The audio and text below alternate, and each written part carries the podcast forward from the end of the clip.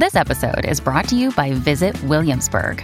In Williamsburg, Virginia, there's never too much of a good thing. Whether you're a foodie, a golfer, a history buff, a shopaholic, an outdoor enthusiast, or a thrill seeker, you'll find what you came for here and more.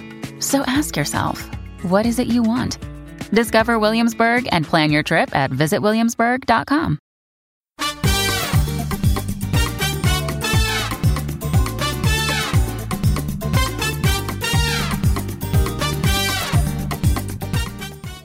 This is the Get Booked Podcast, a weekly show for personalized reading recommendations. This is episode 229, and we are recording on April 28th.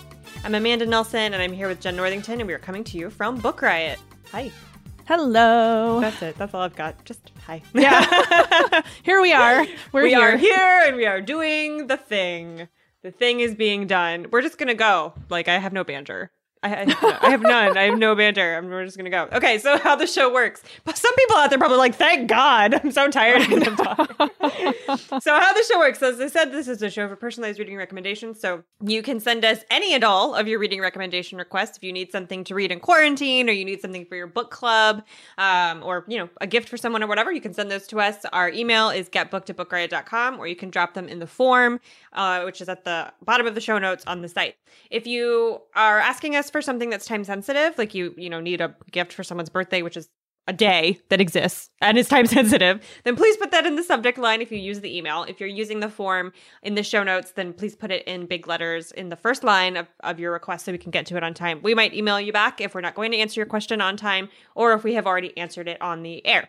Okay, we have one piece of, well, two pieces of feedback from Terry, who says for Roxanne, who's volunteering at the ranger station for the summer, uh, Terry recommends the uh, Two Old Women by Velma Wallis, which we have talked about on the show, and I think would be great. It's about you know two old women, obviously, who are abandoned by their tribe in Alaska and are left to survive for themselves in the um, Alaskan wilderness. It's assumed that they're going to die, like the tribe leaves them to die, but they don't. They kick butt and are amazing.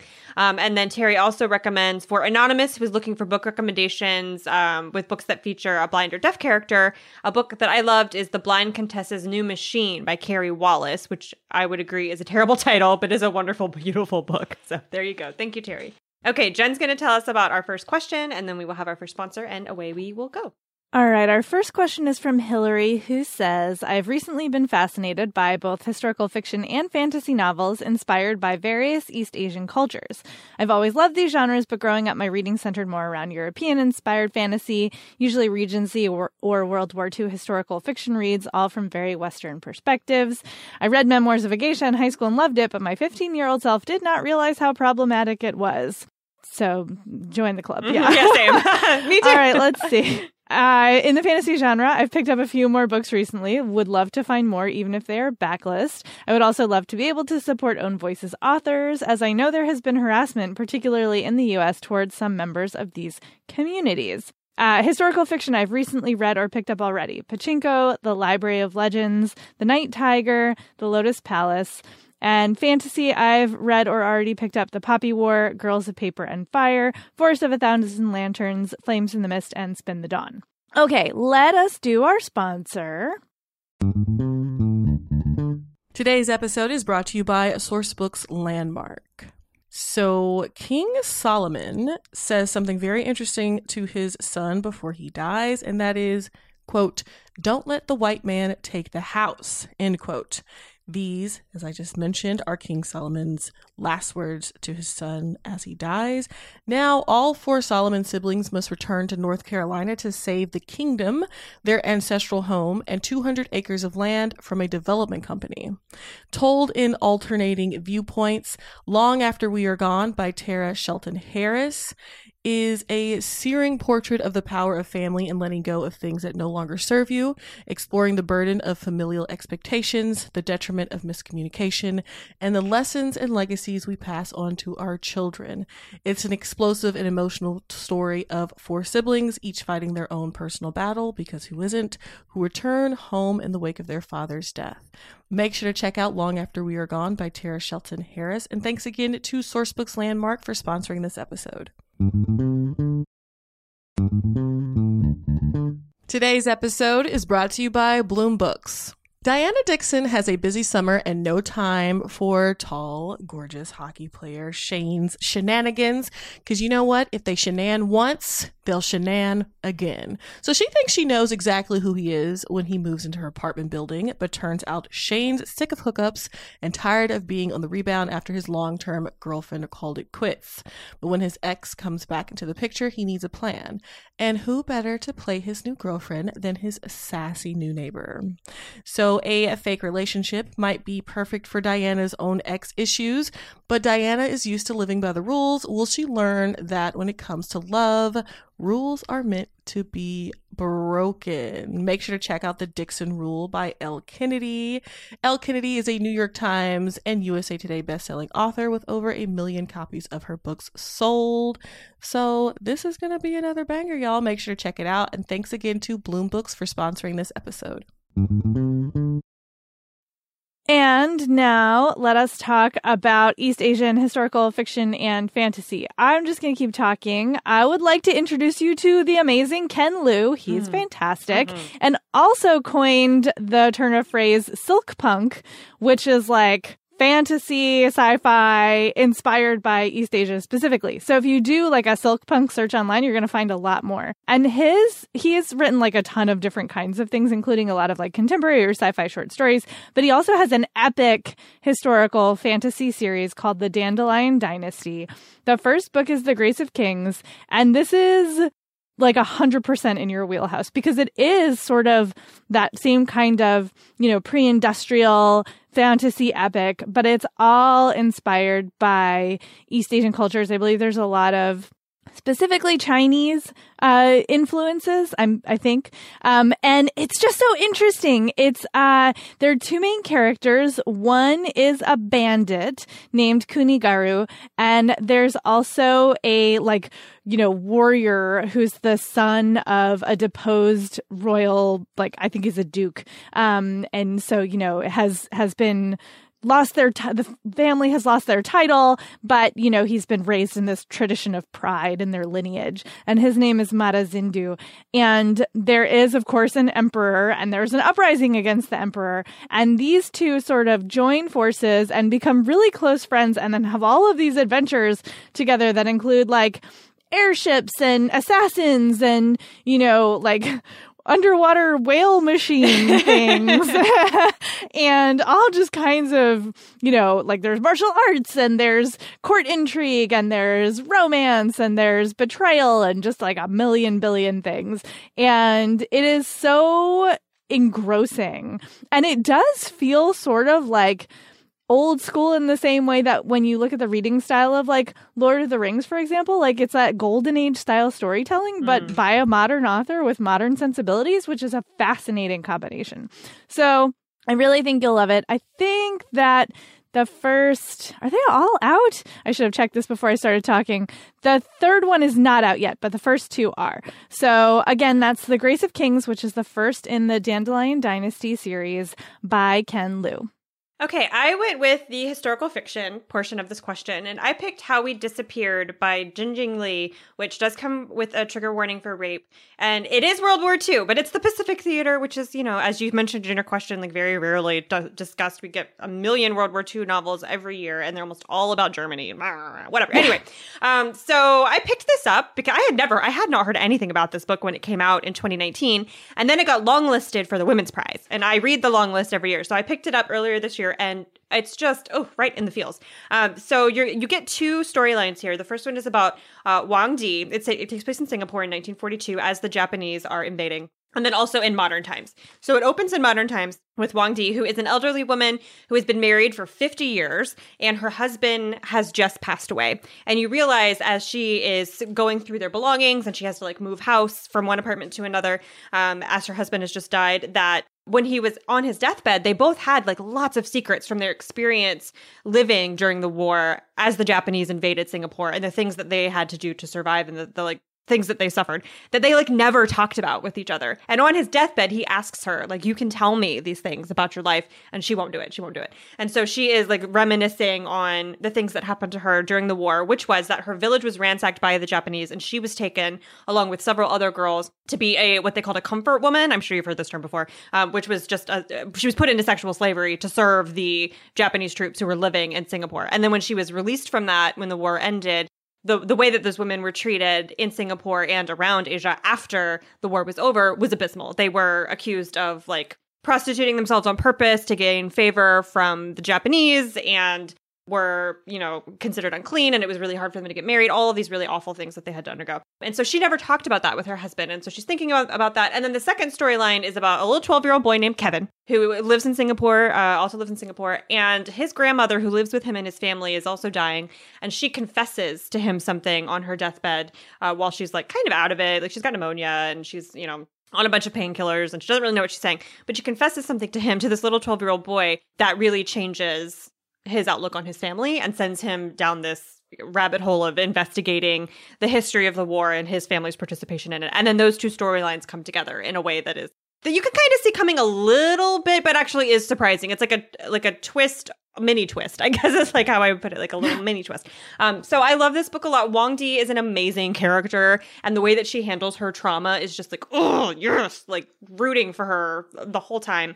Um, and Kevin is such a great little boy, and he's he's bullied a little bit in the book, and the way that he manages it, and like manages his family's foibles and his father's depression and like this big secret that he uncovers. Just he reminds me of Harriet the Spy a little bit. Like he just like knows this stuff about his neighbors and about his parents, and he just goes off into the neighborhood to find out uh, what he needs to find out. A lot of times by like eavesdropping on adults having conversations when they think he can't hear. Anyway, it's great. So that's how he disappeared by Jing Jing Lee. All right. Question two um, was my favorite question. It's from Abby, and it is just looking for a good, funny, relaxing book that is over 400 pages and will give me Wanderlust. End of question. Jen, what do you have? this I found this really hard. Like it was. It's so funny because you would think that these like very open questions would be easier, but actually you're just like, God, which of like 8,000 books do I pick? Mm-hmm. And also the funny part I think is hard. Like I don't know why, but most of the 400 plus page books I've read are very dramatic and angsty, so that was that was tricky. But I settled on the Lunar Chronicles series. The first book is Cinder, and this is a YA series that is like set in a future there is space travel, so you can have like a little interstellar wanderlust. But also, the first book, uh, Cinder, takes place in a future Beijing. The second one takes place in a future France. I think the is it the third one that's on a satellite? Like they they go all over the place, and then the characters inside of those stories have all kinds of adventures as well. So like there is so much adventure travel, and they are that kind of like YA that is, you know, the stakes are there and the feels are there, but it is all just sort of like you know, I mean, these are obviously fairy tale retellings. So the first one, Cinder, um, we have a cyborg Cinderella, which I just love that twist, for example. And, you know, there is like an evil queen. Um, there's a prince there. And the way that Marissa Meyer is playing with these fairy tales is really fun and satisfying. Scarlet, which is the second book, which I think is my favorite of the series, has like sort of bioengineered werewolves. It's like, you know, Little Red Riding Hood and the Big Bad Wolf, but in a completely new and exciting way. Um, and they're just so engrossing. They are, I believe, every single one of these books is over 400 pages and they get longer as they go, which was both like good and bad because I was just like, oh my God, how am I ever going to get through all of this? But I mean, you will get through it very quickly because they are kind of popcorny in a very fun and satisfying way. So again, uh, that's the Lunar Chronicles. The first book is Cinder, and they are by I never know if it's Marissa Mayer or Marissa Meyer, and I've looked it up sixteen thousand times and completely cannot retain the information. So I apologize if I got that wrong. I just call her M squared. M squared. There you go. That's what we're gonna do.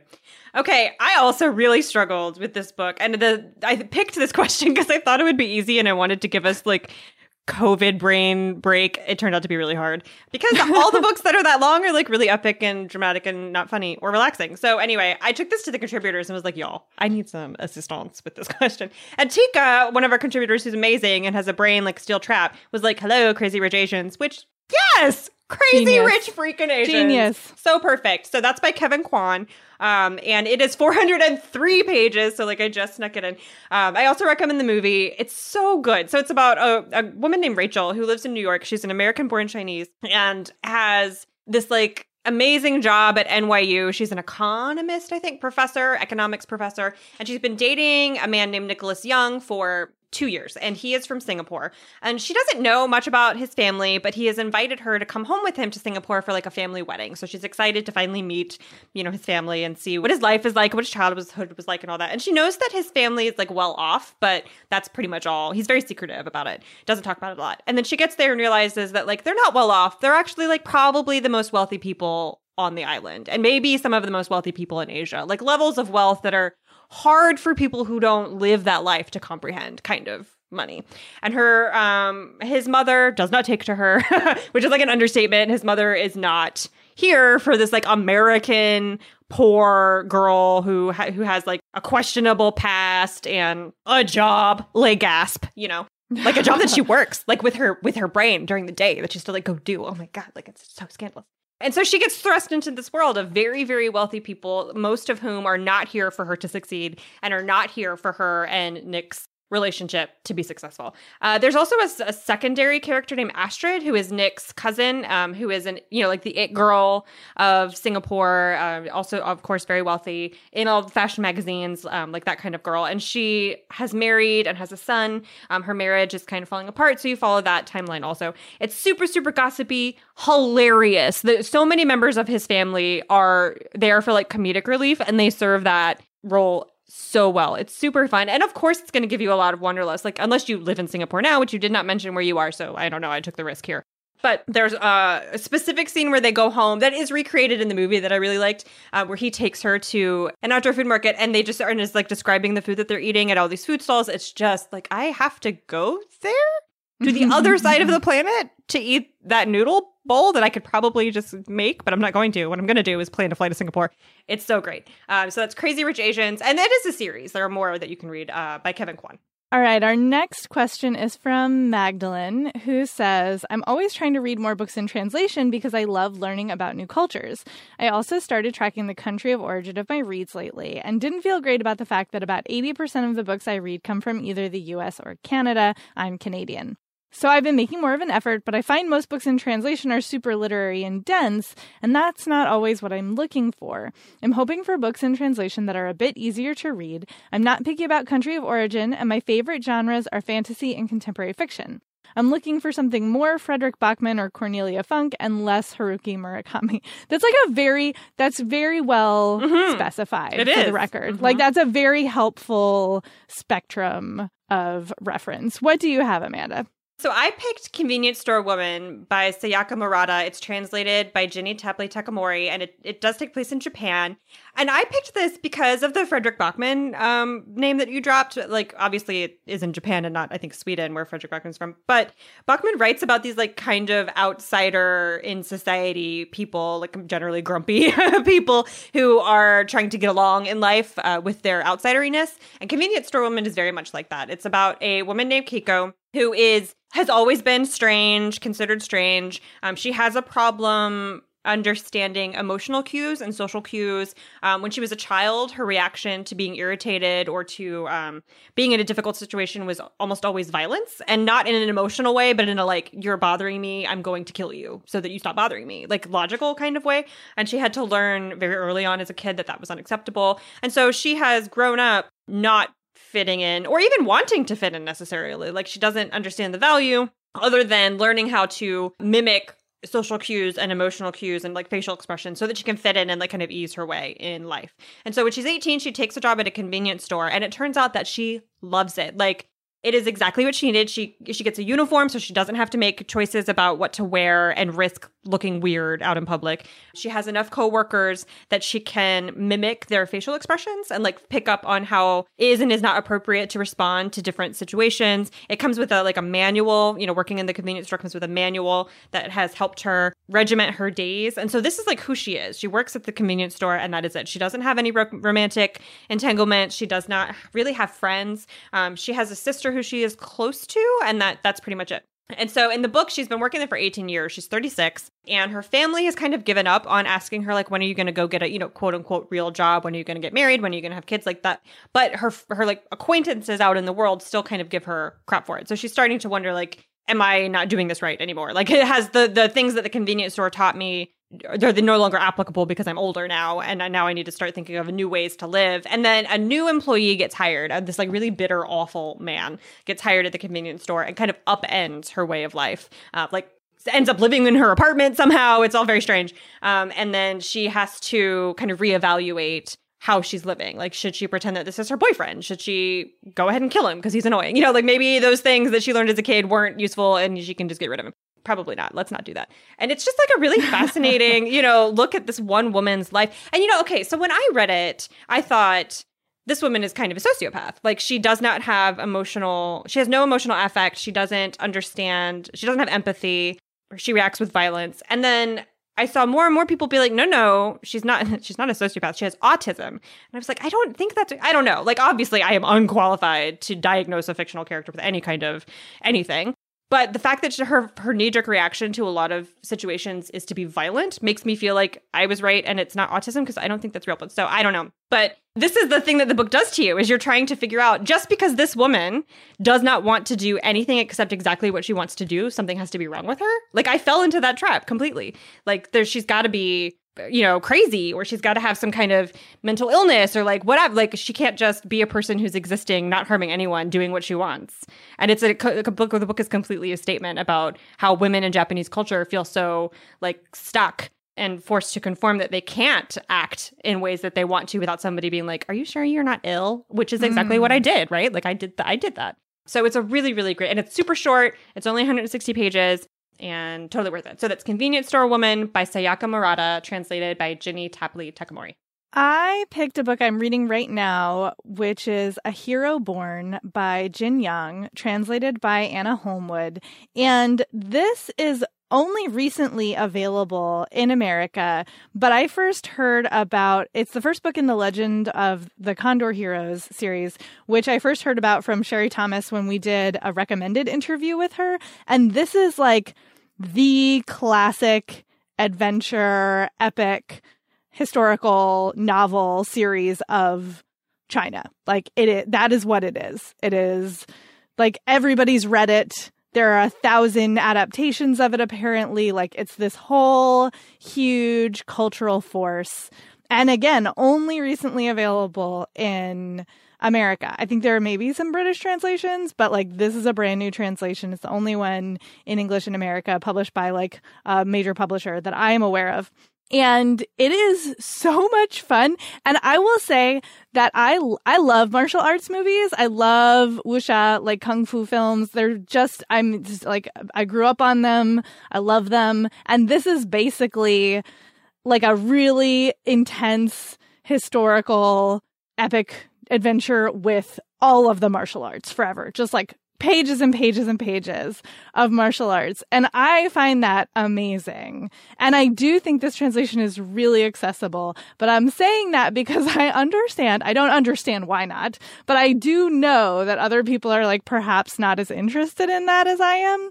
But I will say that like, first of all, it's super fun like they're doing all these amazing feats and it's like you know there there's a drinking contest where one of the characters is like literally forcing the wine out of the bottom of the soles of his feet what? by like using his like internal powers. Like that's how he's winning the drinking contest. Like really wild amazing fun feats of you know mind over matter etc and then also talk about your cultural references. Like this takes place in the 1200s in China. Um, the Song Emperor is being invaded by northern neighbors, and you know half of the territory is under the control of one, and half the territory is under the control of the other. And you know everybody's like all of the lower class are being oppressed by the military on either side, and there are these like roving heroes um, who are, you know, trying to figure out like where their allegiance lies. Are they free agents? And then getting attacked by these various, you know, military people and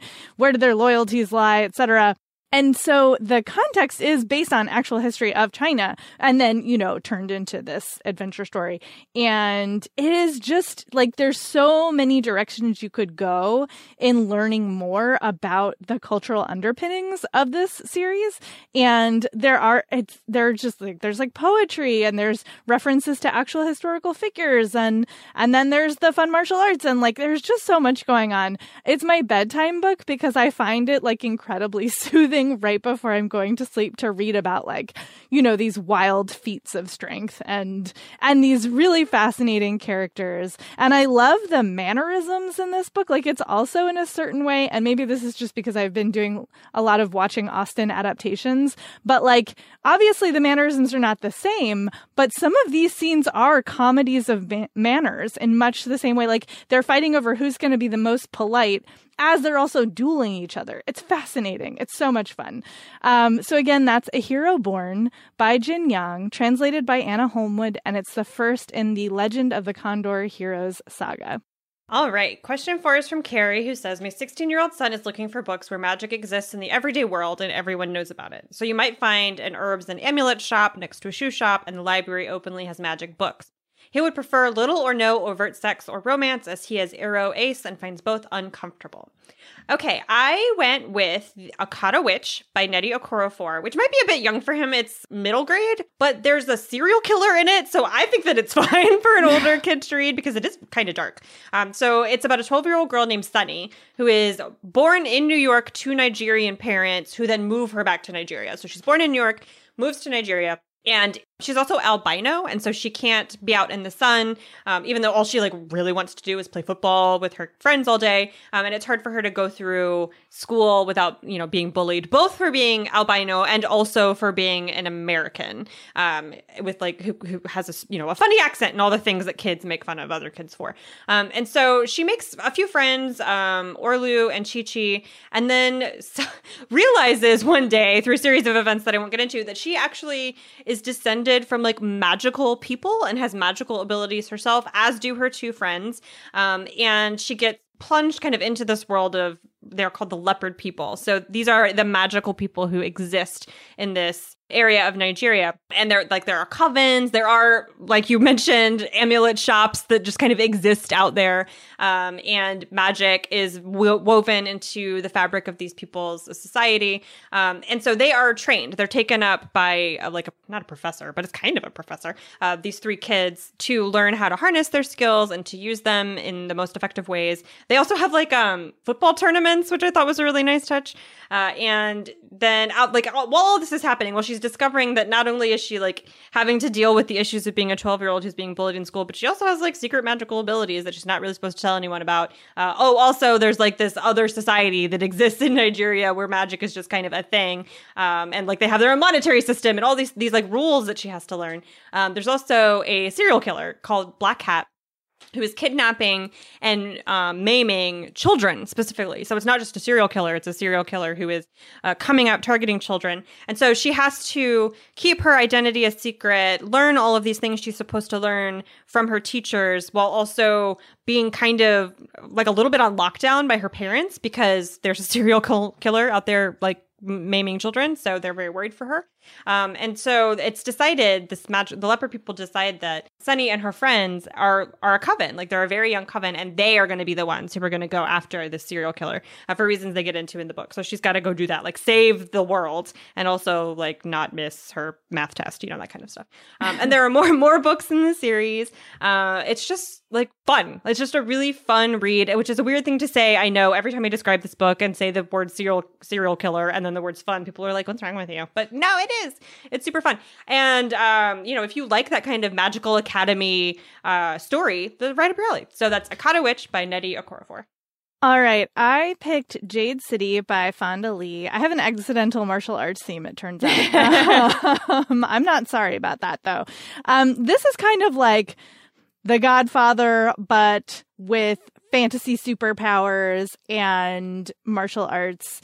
And it does come with a content warning for there is a section towards the end of the book where there is um, mention of child abuse and child pornography, but it's like it's pretty off screen and also it's it's very clearly like this dude is bad. Uh so there but otherwise I don't think there's any other like, you know, discussion of any kind of sex or romance or interactions of that nature on the page. And it's so I I thought this was so much fun. It is based in a society where it turns out there's this magical form of the stone jade that is mined on a very specific island of Kekon, and there are these warriors who have who can harness the powers in the magical jade to enhance their you know speed, agility, strength, etc. Um, and they have used these powers to defend the island from you know foreign invasion colonization, etc. Um, I believe the island is loosely based on Taiwan, is my understanding. And so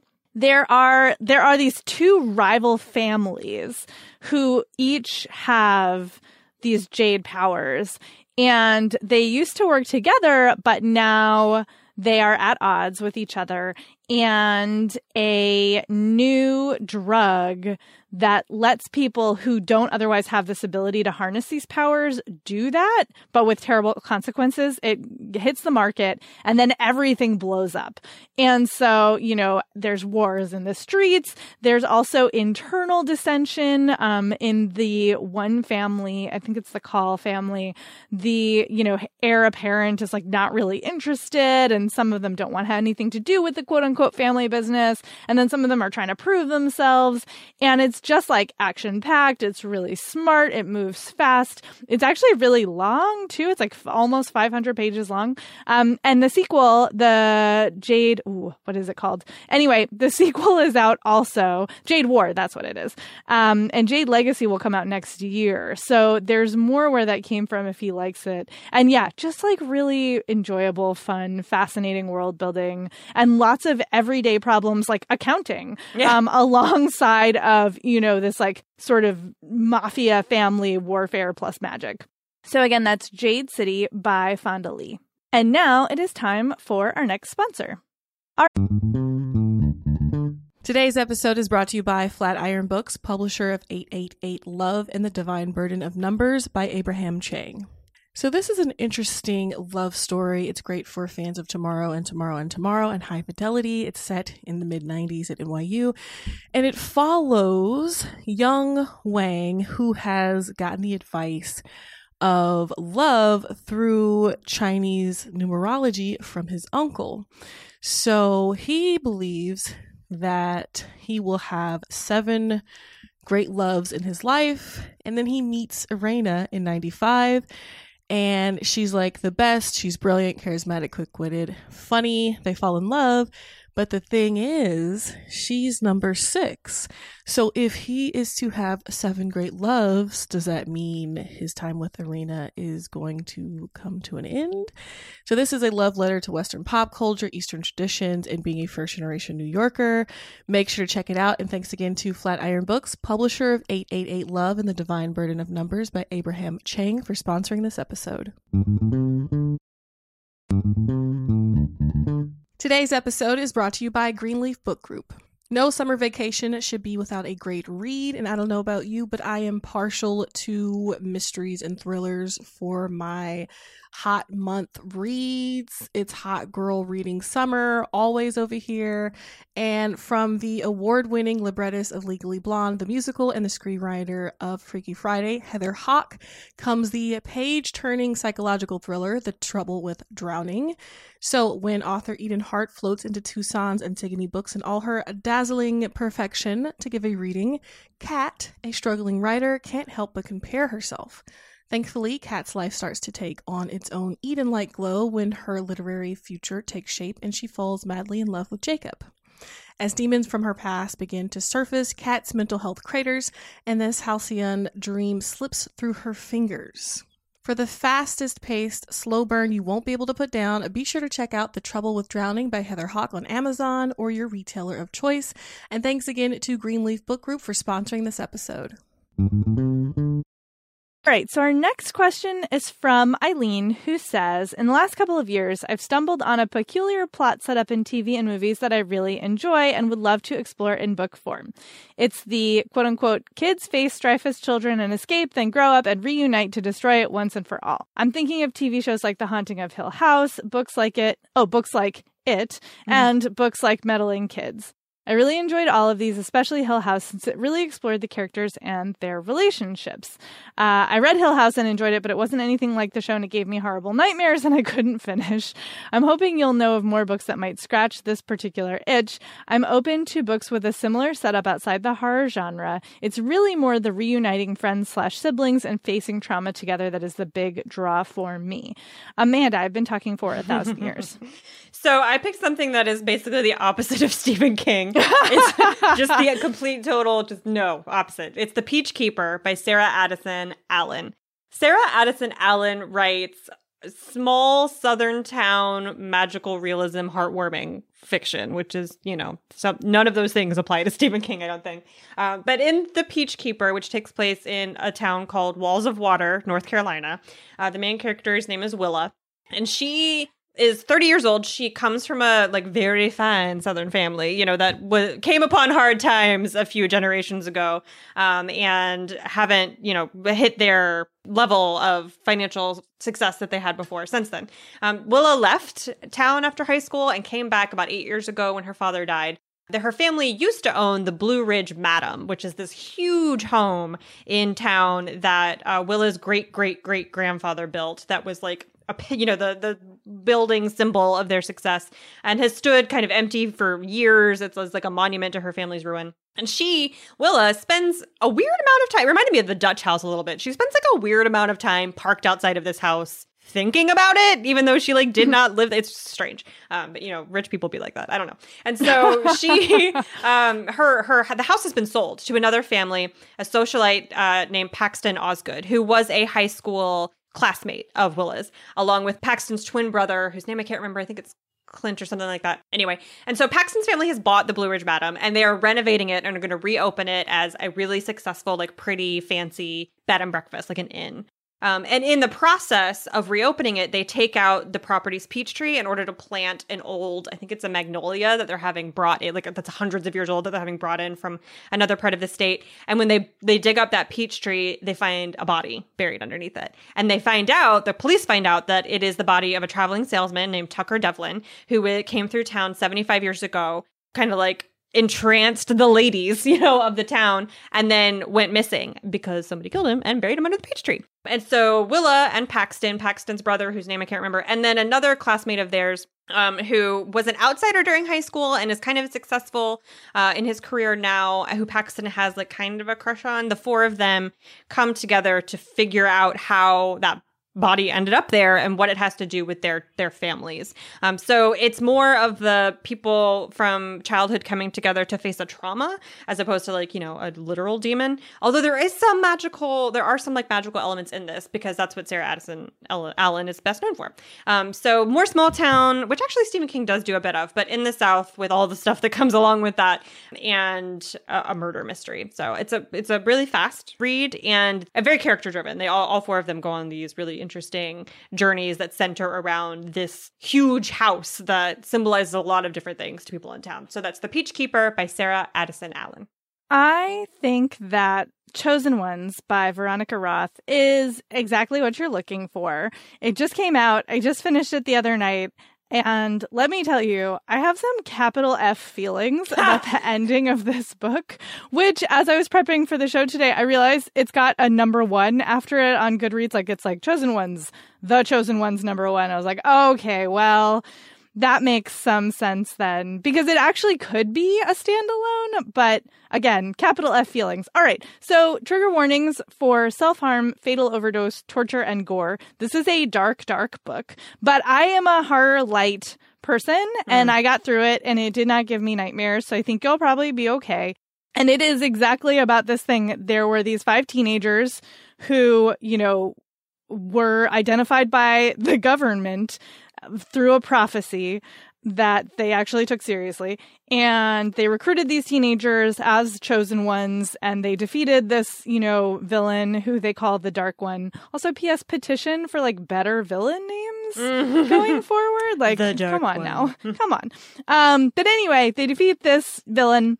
And then now it's 10 years later and they are like, you know, nearing 30 and full of PTSD and trying to have lives. Like one of them is this like it's the book version of Instagram star and you know she's a she's a major influencer in fashion and makeup and then another one is like you know become like a charity person and a motivational speaker and but Sloane who we get her POV through most of the book is just barely holding it together. She's having nightmares. She like wakes up in the kitchen holding a knife kind of thing. She's just and everybody hates her because she's not likable. Like she's not playing the game. She's not, she doesn't like to sign autographs. She doesn't want to be part of interviews. And what's really interesting about this book is that there are these interspersed documents, as it were, between the chapters. So some of them are government records with like redacted or whatever.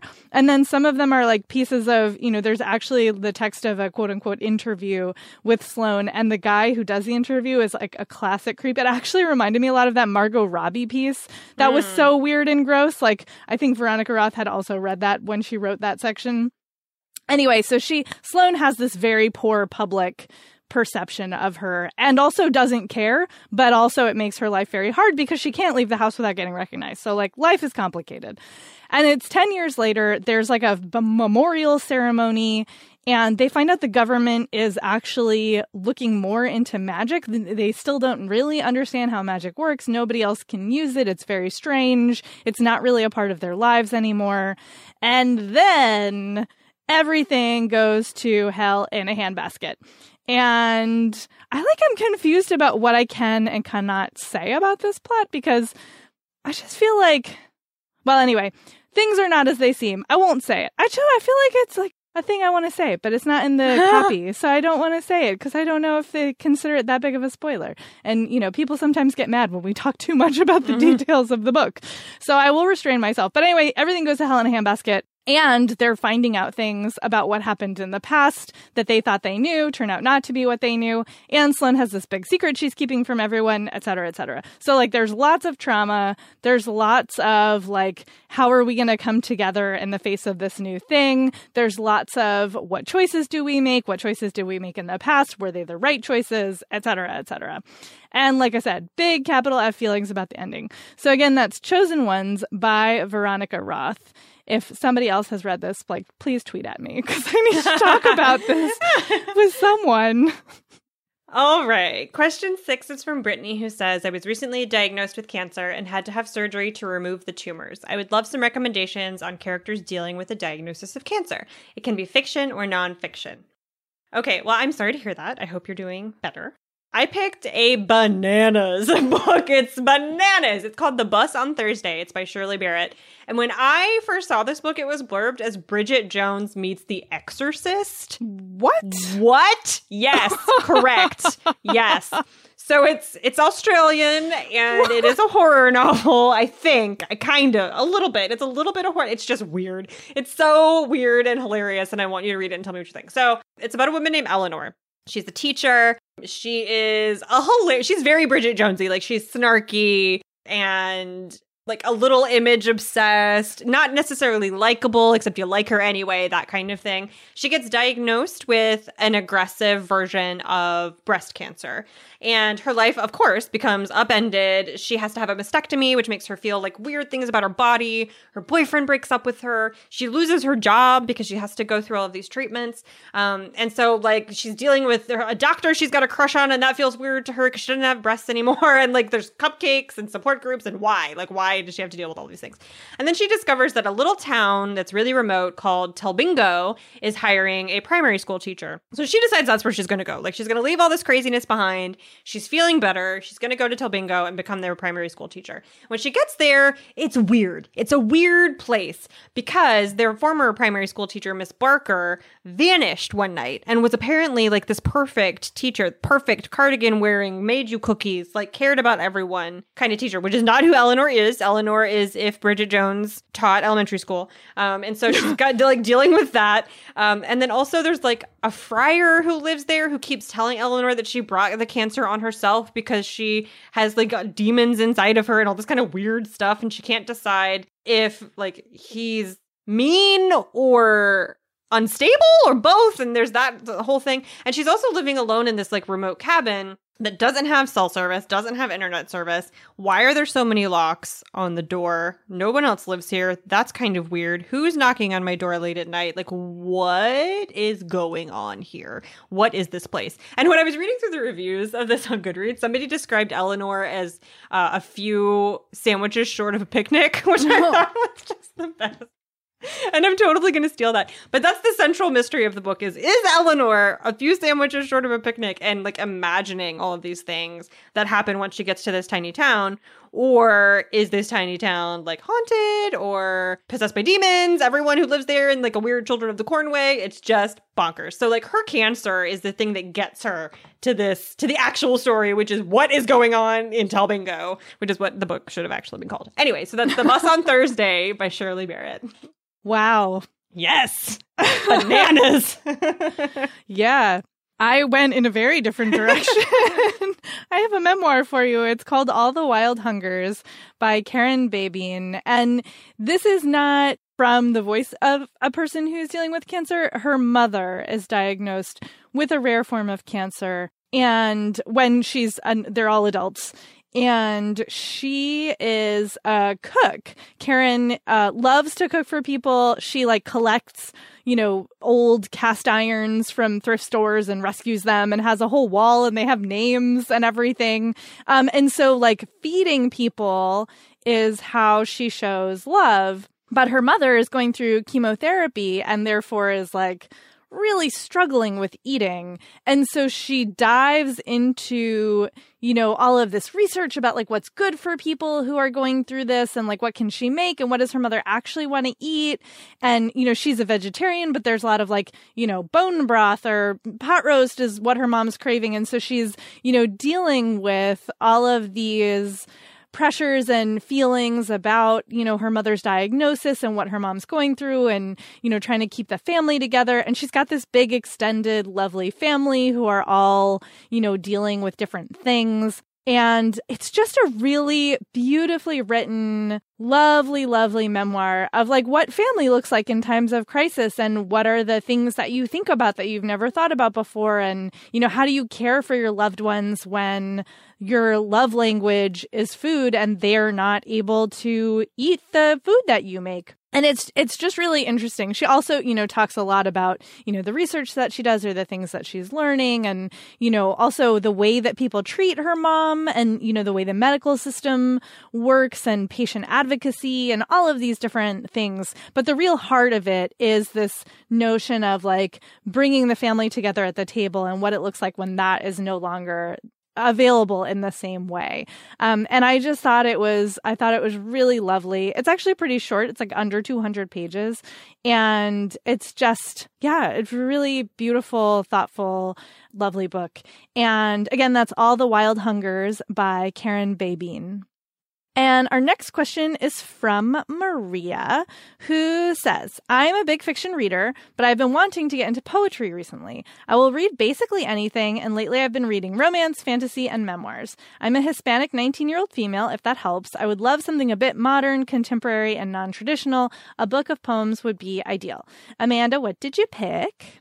I picked Don't Call Us Dead by Danez Smith, which is amazing. I went back and forth on recommending this or not because it uh, was a finalist for the National Book Award for poetry. And when somebody asks for something like non-traditional, a like giant award winner, like the National Book Award is maybe not what you're looking for. But I think it's still, I think it is non-traditional because you know, like all big prizes, the NBA has a history of picking really the same poetry books written by the same like white dudes over and over and over. So anyway, Danez Smith is I just heart.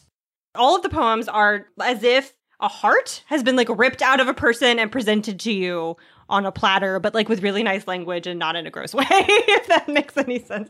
Um, so all of the poems are about love and longevity. Danez is HIV positive, so some of the poems are about that and about living as a black man in America. There is uh, the Don't Call Us Dead opens with this like poem about what an afterlife for black men who have been murdered by police officers would look like and like how there's no grief or violence, how they don't, how they can like walk the streets without suspicion. And it's just heartbreaking. And Dear White America is another poem from this collection. I think everybody should be forced to read. As with most poetry collections, it's not like super long, it's like 100 pages. And Graywolf is the publisher, and Graywolf puts out amazing books, both poetry and prose. Everything Graywolf puts out is great. It's hard to like summarize a poetry collection or to summarize poems, right? Because often they don't have like there's no plot. They don't have uh, things that you can you can soundbite to give to a person but i will say that since you're young and looking for something perhaps non-conforming and i think these poems are closer to what